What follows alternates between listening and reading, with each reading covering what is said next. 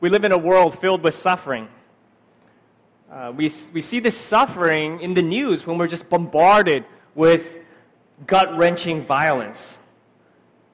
In Bangladesh, terrorists attack a cafe, and by the time it ends, dozens of people are dead, including three college students. The attack in Nice, France, left 84 people dead and 200 people injured when someone drove a truck into a crowd on Bastille Day. And on Friday, a teen gunman in Germany opened fire and killed nine people in Munich. And since the September 11th attacks on New York City, in the World Trade Center, we ask ourselves how long will the violence and hatred continue? And we see suffering in natural disasters. In 2004, an earthquake and giant tsunami hit the Indian Ocean, and when it was all said and done, 300,000 people were dead. And this year we've been hit with news of earthquakes and floods and droughts and heat waves, and we ask, why is there so much suffering? We see suffering in our own country. During the first week of July, two African American men were fatally shot by police. And so our African American brothers and sisters are asking, how long, how long do we have to live in fear? How long until we see justice and peace? And I want to acknowledge fears on the other side as later that week, five police officers were brutally, gu- brutally gunned down in Dallas, and then later on, three more in Baton Rouge. We see suffering in our own lives. As I interacted with bridge guests this past spring, I just heard stories of gut wrenching suffering. Gut wrenching suffering. One guest during the course of uh, bridge, he lost his mom. Another guest described how his spouse was suffering these severe migraines that just left her unable to function.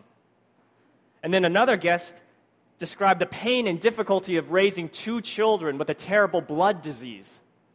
And so these guests wonder why is life so hard? How long do we have to endure the pain? None of us need to live long until, you experience, until we experience suffering in our own life, either in yourselves or in the lives of people around you. And we don't have to live long until we start asking the question, like Habakkuk asked Oh Lord, how long? How long do I have to wait until I get the right job? Until I get married? Until I have children? How long do I have to wait until I reach my dreams and hopes? How long do I have to wait to see justice, to see peace in society, to see the end of lawlessness? We don't have to live long to just going to God and start asking why. Why are others, why am I suffering, but others aren't? Why am I struggling when others find it so easy? Why do the wicked prosper, but the righteous suffer? Why do I have to go through, and you fill in the blank? How long until I get relief from, and you fill in the blank? What is it for you? Habakkuk, like the book of Job, looks directly at the problem of evil and the problem of delay. If a good God exists, why is there evil in this world? Why doesn't God do something about it? We're going to be taking a three part journey through the three chapters in Habakkuk. And the prophet Habakkuk sees the problem of evil with his eyes wide open, and he wrestles with God. And if you can't wait to find out the resolution, how it all ends in chapter 3, I encourage you to take the book of Habakkuk and read it, read it when you're at home. You can read through the three chapters pretty quickly. But in this first chapter, we see that when God makes no sense to me, we must turn to God and press on in prayer. When God makes no sense to me, we must turn to God and press on in prayer. And the format of Habakkuk chapter 1 is pretty simple it's a question, answer, question sandwich. It's basically Habakkuk asking questions how long and why? God answers. And then Habakkuk asks God, Are you sure about that? And so it's a question, answer, question. And so Habakkuk opens with these questions how long and why? And he's wondering what is going on around him.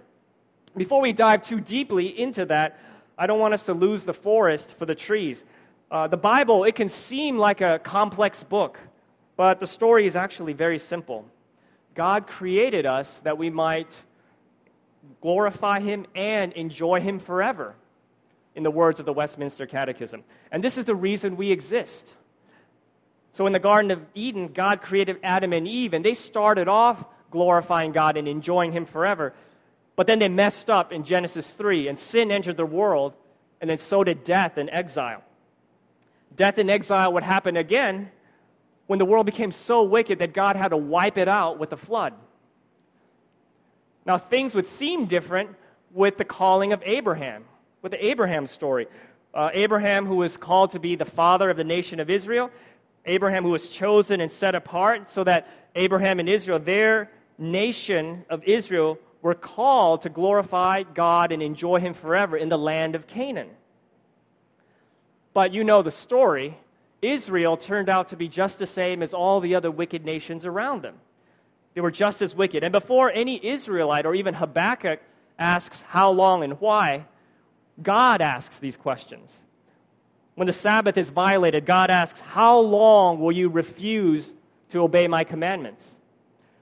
When the nation of Israel, out of fear, they turned their back on God and turned their back on entering the promised land, out of fear, God asks, How long will you despise me? So God isn't a newcomer to the problem of evil, to the problem of delay. He's not coming at us as someone who's cold and far off, but he is with his people. He understands.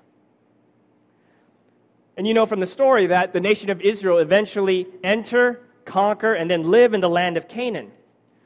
But because Israel was so wicked, the nation would be divided. There would be a divided house with Israel in the north and Judah in the south, two separate nations. And Habakkuk is a prophet to the southern kingdom the southern nation of Judah. And I want to give you a helpful tip on how to read prophecy. A lot of times we can think prophecy is about the current events or about what's going on in America. Or we can read prophecy and try to construct a very detailed timeline for the apocalypse and the end of, the end of the world. That's actually not how God wants us to read prophecy. Prophecy was written to the people of God for the people of God so that we could understand God's redemptive plan, first for Israel and then for the church. Habakkuk might seem like an obscure book in an obscure part of the Bible. Habakkuk is one of the 12 minor prophets. Minor meaning it's not unimportant, it's not unimportant, but that it's shorter in length. So all of the 12 minor prophets you could pick up and just read in one sitting. They're relatively short. And the co- a common theme throughout Habakkuk and all the minor prophets and all the prophecies, if you pick up Isaiah or Jeremiah, is really God's redemptive love for an unworthy people. So if you go into prophecy thinking and remembering that it's about God's redemptive love for an unworthy, sinful people, you'll be well on your way to understanding prophecy. So Habakkuk is writing and prophesying in Judah during a time of great wickedness. If you look at verse 3 in chapter 1, Habakkuk describes the iniquity and wrong. He says, Destruction and violence are before me, strife and contention arise. We don't know the exact date for the book of Habakkuk because there were so many wicked kings and so many t- periods of time in Israel's history where the people were just so bad. There were kings who led the nation in idolatry and setting up these pagan idols, sometimes even in Yahweh, God's own temple. There were kings who were leading the nation in violence, shedding innocent blood, and kings leading the nation in a flagrant disregard for God's word. Jeremiah was a contemporary of Habakkuk and prophesied probably around the same time. And this was his experience when he tried to share God's word. As Jehudi read three or four columns of Jeremiah's scroll, the king would cut them off with a knife and throw them into the fire, in the fire pot until the entire scroll was consumed in the fire that was in the fire pot.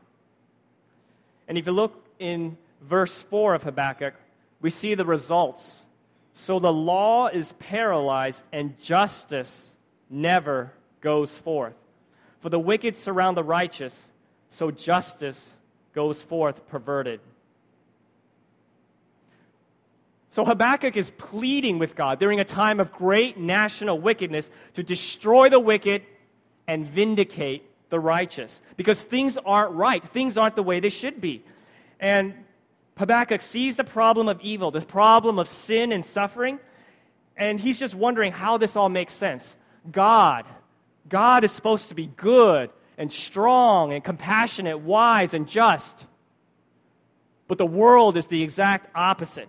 And so we see two completely opposite realities. We see the world and then we see God, and those two things don't fit.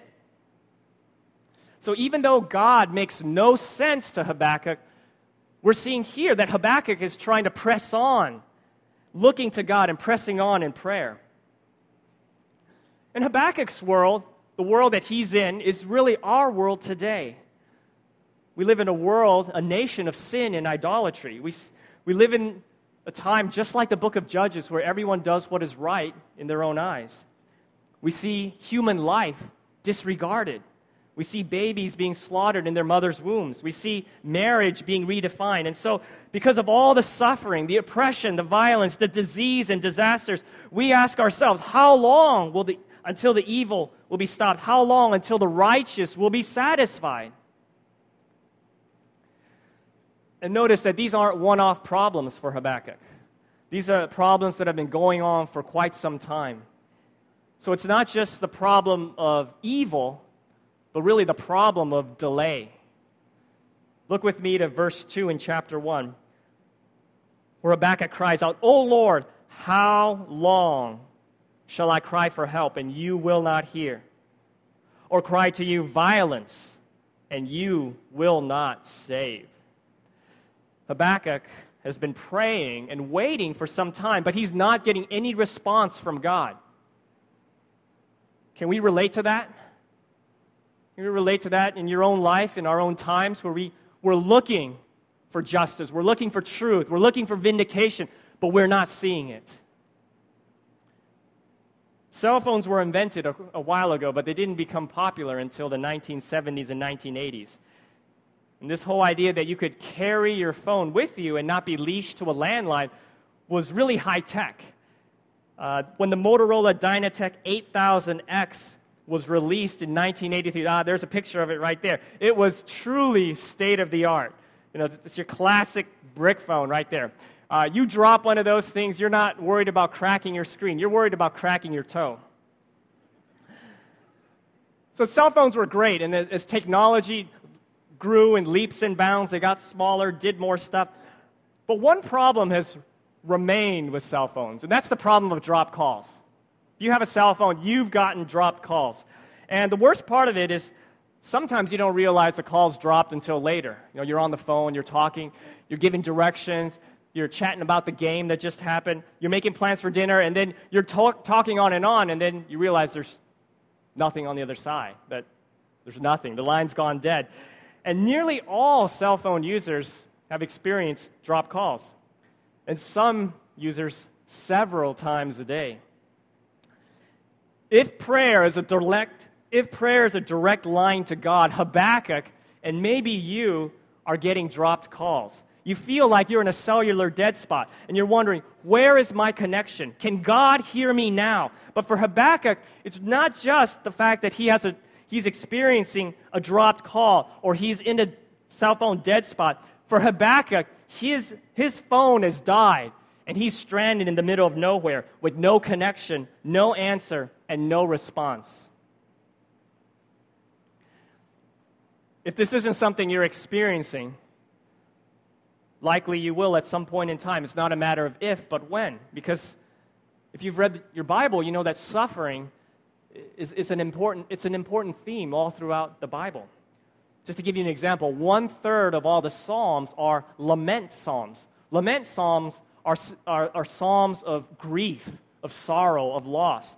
Uh, now, many of the Psalms are about worshiping God, giving thanks to Him, confessing how awesome He is, confessing His great salvation. But one third of them deal with the reality of heartbreaking loss the loss of life, the loss of friends, the loss of land.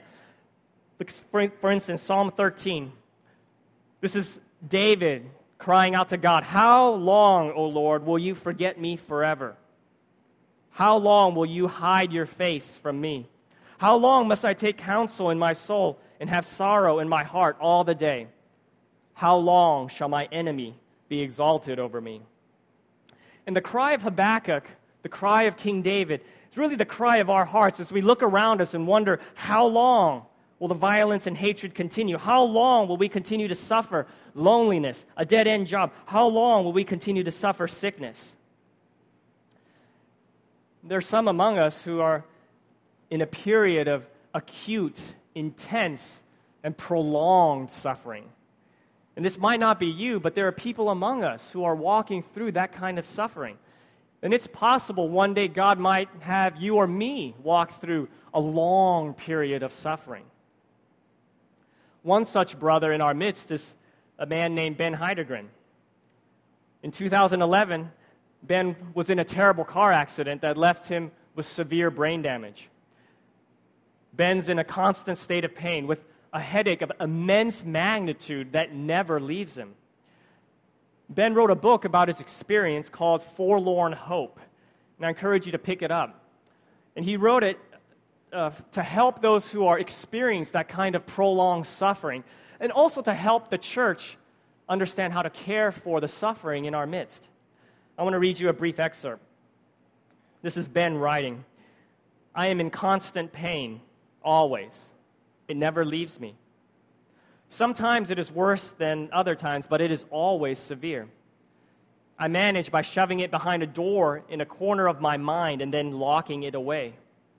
This works most of the time. It allows me to go through everyday life, talk, and think. But sometimes, for one reason or another, it breaks out. During the summer of 2014, I spent nearly a week aching for death. I wasn't actively suicidal, but I wanted nothing more than to leave this world and enter the rest of heaven. Probably what, what was most dramatic, what is most dramatic about his condition is anterograde amnesia, which limits Ben's memory to the past six hours. So anything beyond the last six hours, Ben just simply doesn't remember. And he continues in his writing My memories last for a certain time and then fade out into nothingness, leaving me stranded on the far side of an ever widening gap between my present and my past. I cannot remember any of the details of life between the accident and the writing of this book. And he goes on to describe the pain of having to drop out of college, losing his scholarship, and having his Marine Corps commission revoked. And then he writes this, which I thought was just so powerful and so gut wrenching. Everything that I had trained for in my life was suddenly gone, and I am never getting it back. And for Ben and many people, everything they hope for in life is gone. They're never getting it back. They're asking, How long and why? And for many people, there is no answer, there is no end. And even if this isn't your experience of suffering, you have your own version of how long and why. Francis Andersen writes The prophet has prayed more than long enough, and it is already too late. The urgency for the call for swift action has given way to a deeper anxiety. So that's how the book of Habakkuk opens. The problem of evil, the problem of delay, that for Habakkuk has given way to deep anxiety. And the commentator just goes on to ask if God doesn't seem just, can, how can we believe that he is just? If God doesn't seem compassionate, how can we believe that this God is compassionate?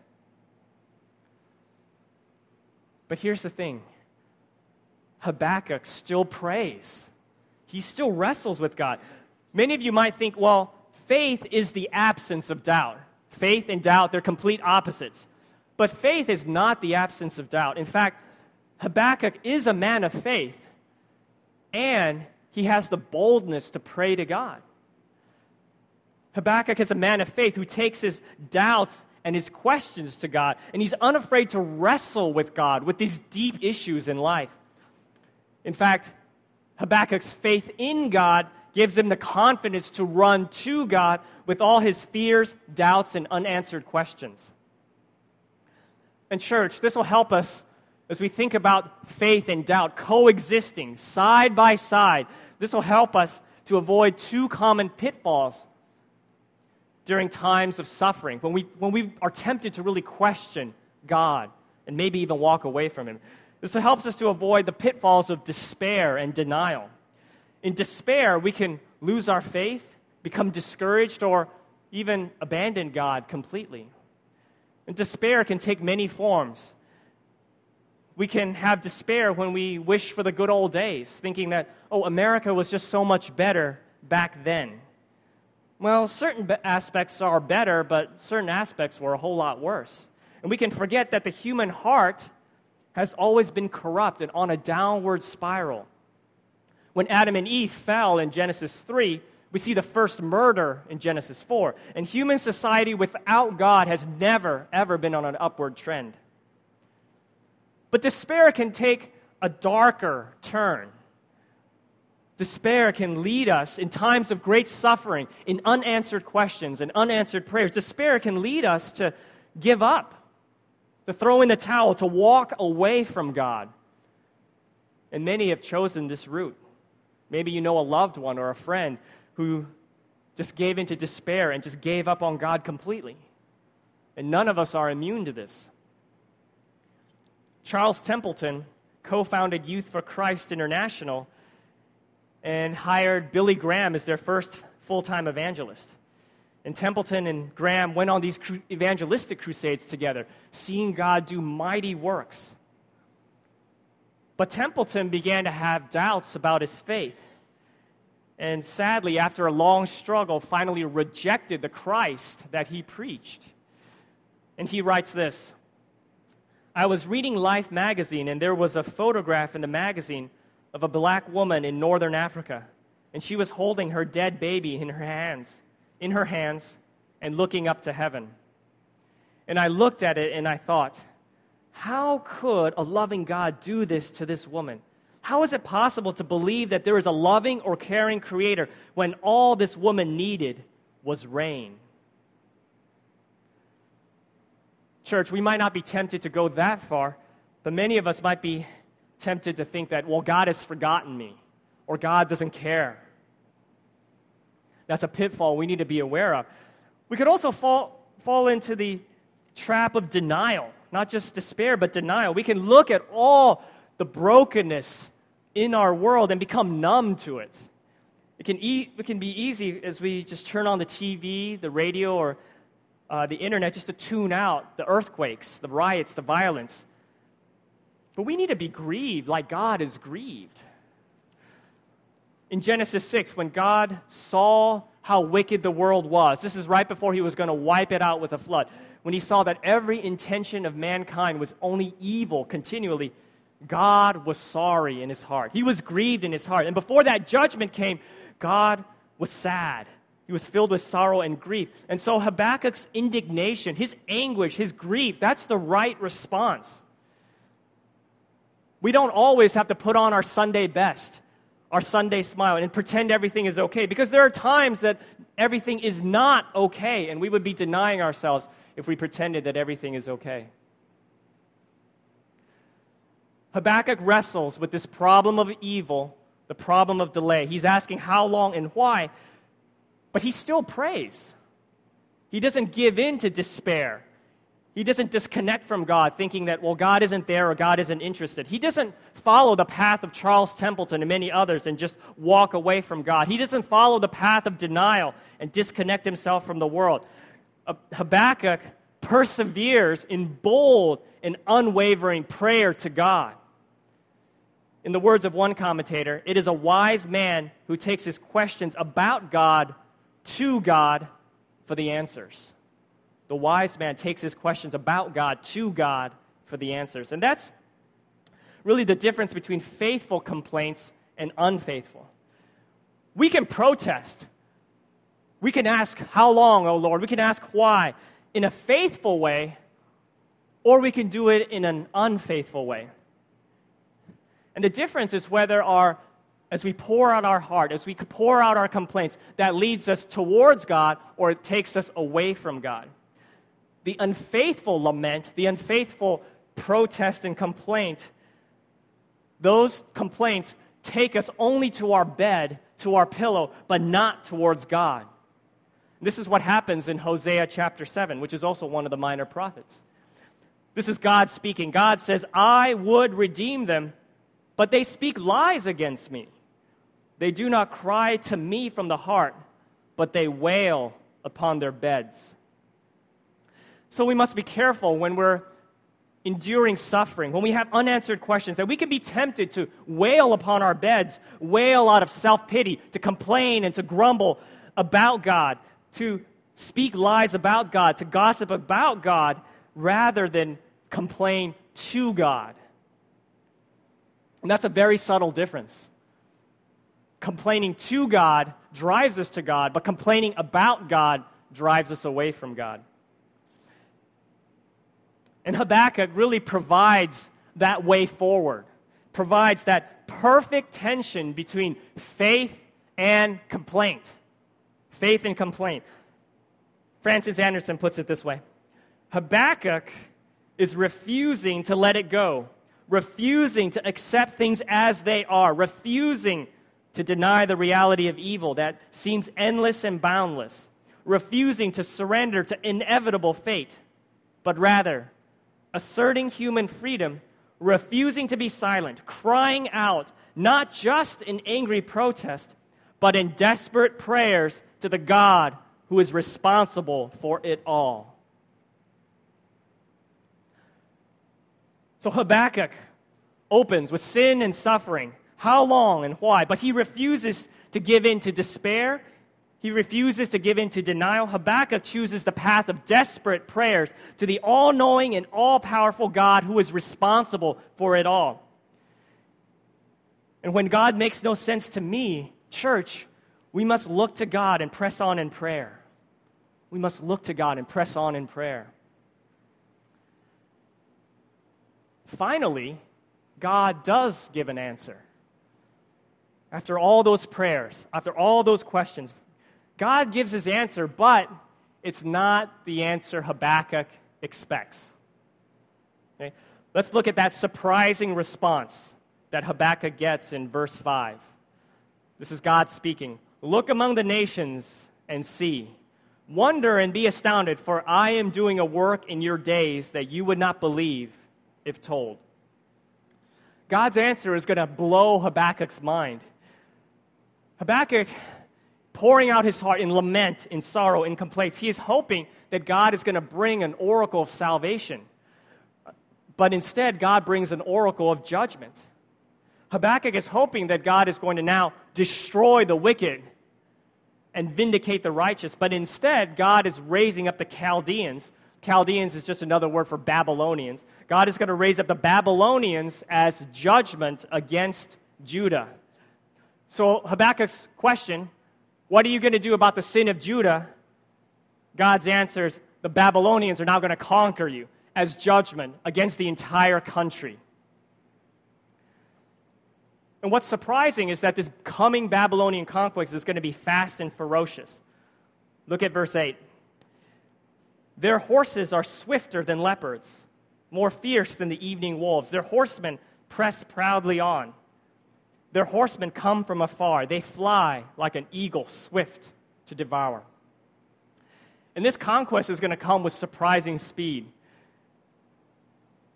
We know from history that Assyria, at this time, during the time Habakkuk was prophesying, Assyria was the world superpower at that time. Babylon was just a conquered country, conquered state. It was this little and weak nation, just like we would think of the nation of Kuwait, maybe.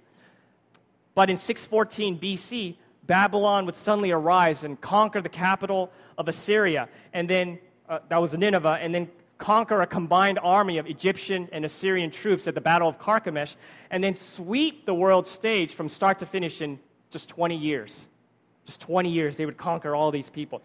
And God is telling Habakkuk about this swift, sudden, and unbelievable conquest so it would be clear that he was behind it.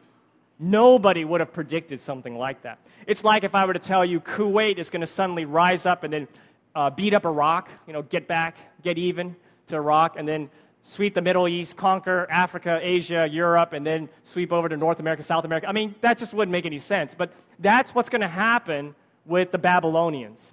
They're going to conquer the world and do it quickly. I looked up some of the fastest cars on record, and it's uh, not the Lamborghini. It's got a top speed of 220 miles per hour. Goes from 0 to 60 in 3 seconds not the Ferrari, which goes 245 miles per hour. The fastest car on record is actually a car built by nerds and engineers. It's called the Thrust SSC that reaches a top speed of 771 miles an hour. And in October 1997, in the Black Rock Desert of Utah, it became the first land vehicle to beat to break the sound barrier. And the Thrust SSC did it with two engines that are used on fighter jets to give it 110,000 horsepower. God is telling Habakkuk that the Babylonians will be breaking every single world record in speed. It's going to be so fast, they won't believe it. The Babylonians are going to thrust through the desert, break all the barriers in, its, in their path, and then smoke everyone. Look at verse 9. They all come for violence, all their faces forward. They gathered captives like sand. And not, not only is it going to be fast, it's actually going to be very ferocious. It would be like the Islamic State if the Islamic State were a, were a world superpower and they could do whatever they wanted. Now, isn't that a scary thought? And so that's what Babylon is going to do. They're going to employ some of those terrorist tactics. And it's also not just the fact that it's fast and ferocious, it's surprising because it doesn't fit what Habakkuk knows of God's promises and God's covenant to Israel. These Babylonians are going to gather captives like sand. But if you remember, God promised to bless the nation of Israel, that they would be as numerous as the stars in the sky and as the sand by the sea. But now it's the exact opposite. They're going to be gathered like captives. If you remember, Joshua led Israel to take over the land of Canaan take over the promised land. But now the situation would be reversed. Now Judah would be driven out, just like those wicked Canaanites. They would disinherit the promised land.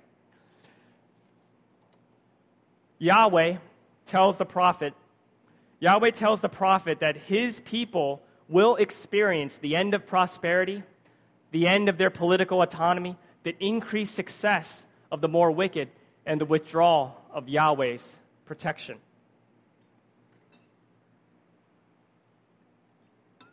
So Habakkuk, he's expecting an oracle of salvation where the wicked are destroyed and the righteous are vindicated, but he gets an oracle of judgment and the warning that there will be increased suffering, the end of the prosperity of their nation, the withdrawal of Yahweh's protection. And this is where prosperity preaching can be really, really dangerous because it ca- runs counter against what the Bible teaches. God is telling Habakkuk and Judah that they will not be getting their best life now. The commentator continues God's first interest is not in our prosperity or political power. He prefers to destroy us in hope of eventually accomplishing his greater purpose rather than to see us prosper in political security. God is not primarily con- committed to the peace success, and prosperity of his people. God's first concern for us is faithfulness, living by his word, and true worship. Look with me again to verse 5. Look among the nations and see, wonder and be astounded. This, these few verses are actually quoted by the Apostle Paul in the book of Acts, in Acts chapter 13. You can look, follow on the screen here. This is Paul preaching. He says, Look, you scoffers, be astounded and perish. For I am doing a work in your days, a work that you will not believe, even if one tells it to you. Paul preaches this during his first missionary trip when he's preaching the gospel in the Roman province of Galatia. And Paul references this coming Babylonian invasion, this coming fast and ferocious judgment, as a foreshadow of the final judgment for those who reject the gospel. We see an example of something I would describe as lesser to greater. Something in the Old Testament points to a, a greater and more awesome reality. So, for example, you know that King David and King Solomon were great kings of Israel, but they only point forward and, and anticipate the greater and more ultimate king, King Jesus. And so this Babylonian judgment is going to be bad. It's going to result in death and exile for the whole country. But this coming judgment is nothing compared to the eternal judgment for those who die in their sins and reject the Savior, Jesus Christ. It might be uncomfortable for us to talk about hell and eternal judgment for those who die in their sins. But God's salvation is not simply a take it or leave it kind of a nice to have thing. It's an issue of life or death, it's an issue of salvation or destruction. And tragically, we know from history that God's word, Habakkuk and Jeremiah and other prophets, were rejected. Most people didn't believe God's word. They didn't hear this oracle of judgment and repent. They didn't respond. They hardened their hearts against God's word. And we know that Nebuchadnezzar was that king of Babylon who swept the world stage.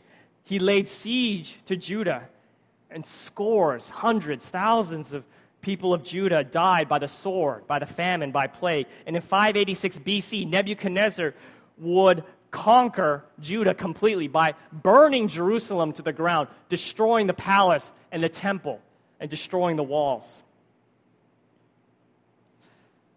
Prophecy can really be hard to believe. If you were in Judah at the time of Habakkuk hearing about this coming judgment and this God's judgment coming, it would be hard to believe. But it's an act of faith for us to believe God's word, even when it contradicts our senses, contradicts what we see around us. And that's really what it means to be a Christian, to be people of the book. We stake our life on this, even if it doesn't make sense to us at times. We have to ask ourselves, especially in times of suffering, in times of unanswered questions and doubts, where are we tempted to disbelieve what God has spoken to us? Where are we tempted to lean on our own understanding, to fall into the pit of despair or denial. When God makes no sense to me, we must look to God and press on in prayer. But it does raise an important question Is God okay with all of this? Things have gone from bad to worse. Is God okay with this fast and ferocious conquest? These wicked Babylonians sweeping the world stage? Look at verse 11 at God's assessment. Then they sweep by like the wind and go on. Guilty men whose own might is their God. So these Babylonians are going, to, are going to take idolatry and violence to a new level. God's going to raise them up to punish wicked Judah with these even more wicked Babylonians, but that raises more questions for Habakkuk. It just doesn't make any sense. Makes no sense to Habakkuk at all that God would give this kind of answer. And before we go on about this answer, I want, I want us to pay attention for just to see how God gives his answer. This incredible, unbelievable answer that requires faith. Habakkuk asks his initial questions how long and why as an individual, as a single person. But God answers in this section in the plural. Those verses are probably better understood as all of you look among the nations and see. God is addressing the faith community. We have to remember when we're wrestling with unanswered prayer, unanswered questions, fears, and doubts, we don't wrestle alone. We wrestle in community. Habakkuk is not alone, and neither are we.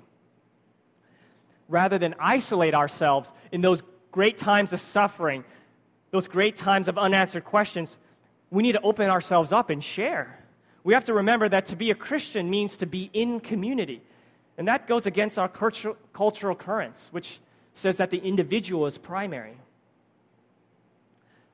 So in verse 12, we see that Habakkuk, it begins a section where Habakkuk uh, you know, has his second complaint, where he, he pours out his heart, right? I mean, he has his questions. God's answer makes no sense. Now he's going to engage and wrestle with God further. He's got more questions now at this point. But notice how he does that. Habakkuk does that with a posture of worship. See, God's answer, this, this coming Babylonian judgment, this fast and ferocious conquest, that makes no sense. But Habakkuk actually doesn't start there. He doesn't start with his own understanding. He starts with a wholehearted trust in the Lord. He starts with worship, with holding on to God. We know very little about Habakkuk, but some scholars think that his name might have come from the Hebrew root verb called habak, which means to embrace. If that's true, it's an interesting theory.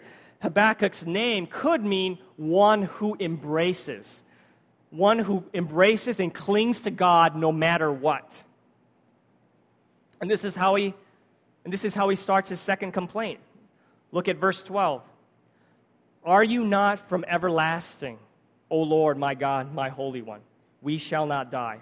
So for Habakkuk, Yahweh is my God, my Holy One, my everlasting Lord over all. So even though that the nation is coming to an end, God's word is still going to be true.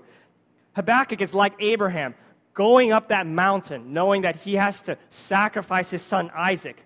And he's going up that three day hike. But before he goes up that hike, he tells the men who are with him, I and the boy will return. Abraham has unshakable faith in God's promise to give him a child and to bless all the nations through him. He's not sure how it'll all work out, but his faith is unshakable. And we know from history that after the Babylonian conquest, after that death and exile, a remnant returns in, after 70 years to rebuild the temple, the walls, the city. You can read all about that in Chronicles, Ezra, and Nehemiah.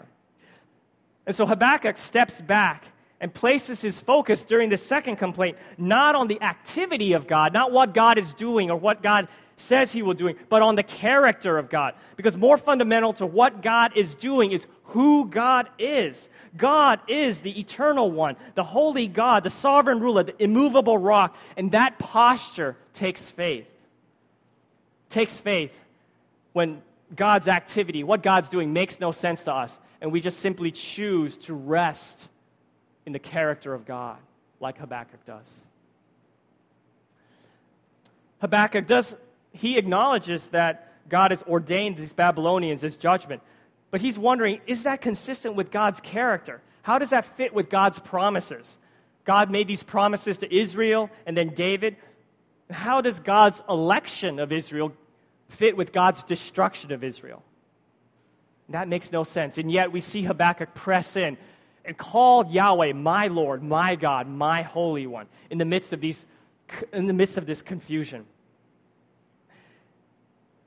And we're really back where we started. If you remember where we started, Habakkuk is wrestling with God, the problem of evil, the problem of delay. He's asking how long and why. And he sees that the cure of the Babylonian judgment is worse than the original disease. And he is throwing up his protest. In verse 14, he says to God, You make mankind like the fish of the sea, like crawling things that have no ruler. And look at verse 16. Therefore, he, the wicked Babylonians, sacrifices to his net and makes offerings to his dragnet, for by them he lives in luxury and his food is rich. So, this is the assessment. The wicked are prospering, even more so. The Babylonians, even more wicked, but even more success. And this makes no sense to Habakkuk. And he and we have to look at verse 17 because this is basically where we started. It's basically unanswered questions after unanswered question. Habakkuk goes on to ask God, is he then to keep on emptying his net and mercilessly killing nations forever? How long will the Babylonians do this? How long will they get away with it? Won't you do something? Because at this point, things haven't gotten better, they've actually gotten worse. Rather than get relief from suffering, God promises more suffering. And rather than answer questions, God's answer raises more questions. And in the coming weeks, we'll see how Habakkuk's faith is really transformed to a triumphant faith as he continues to wrestle with God and he gains a vision of who God is and God's salvation. This quote from Francis Andersen will, will, lead, will, will explain where we're headed in the coming weeks. By the time the end of the book is reached, Habakkuk's vision has expanded to cosmic proportions. The progression is like that in the book of Job. The purposes of God for one person or one nation can be understood only in terms of the whole world. This means that God alone understands it all, while humans get glimpses. The purpose of God for one period of time, your days, can be understood only in terms of eternity and eschatology. Eschatology is simply a, a fancy theological word meaning how is God going to finish everything he started? How is God going to establish truth, righteousness, and justice? How is he going to make it all work out in the end to establish the righteous and punish the wicked? And so Habakkuk is really a, a mini book of Job where he, he's, he's the righteous sufferer. He lives by faith, struggles by faith, and holds on to dear life by faith. I want to briefly conclude that, you know, as we wrestle with God, as we wrestle with the problem of evil and suffering, we have to remember that our ultimate hope is not in our own faith or our ability to look to God and press on in prayer. Because our, our strength is weak. We get so easily discouraged. We can so easily fall into despair and denial. But there is one who came, who always looked to God and pressed on in prayer. There is one who called to God but never got an answer. There is one who asked to be rescued but was left to die. This God, this rock, was the person of Jesus Christ, the second person of the Trinity, who came down for the sake of his people. And on the cross, when Jesus was dying, he cried out, Why are you so far from saving me from the words of my groaning?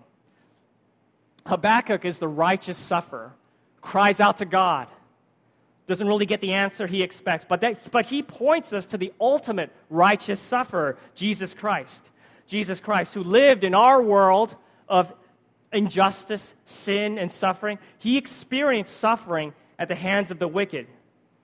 And yet, for our sake, God, the Father, made him, made Jesus Christ, who knew no sin, to be sin for us. All of the sins of God's people were put on Jesus Christ. And so, as he died on the cross, Jesus Christ cried for help, but there was no response. He was a victim of violence, but he wasn't saved. Jesus was surrounded by the wicked, but he had no justice. Christ chose to come and suffer, and he did this all for our sake. He did that for us. He was faithful for us and in our place. So, church, as we wrestle with these unanswered questions, as we wrestle with doubts and fears and suffering, just remember there's one who came before us, who suffered in our place, who himself called out to God but was never answered, who was rejected and rejected and forsaken by God, again for our sake. And if you haven't yet placed your trust in Christ, if you haven't come to Him with the burden of your sin, come to Him today. Surrender your, your fears, your doubts, your unanswered question. And most important, surrender your sin and living for yourself and receive the gift of eternal life. This God now answers our prayers in Jesus Christ. He understands, He knows, and He is eager to be with you forever in heaven. Let's pray. Heavenly Father, we just turn on the news and we're wondering how long and why. We look at our own lives and we wonder how long and why, the lives of people around us, God. God, give us faith. Help us to look to the faithful one as we wrestle with these questions. In Jesus' name we pray. Amen.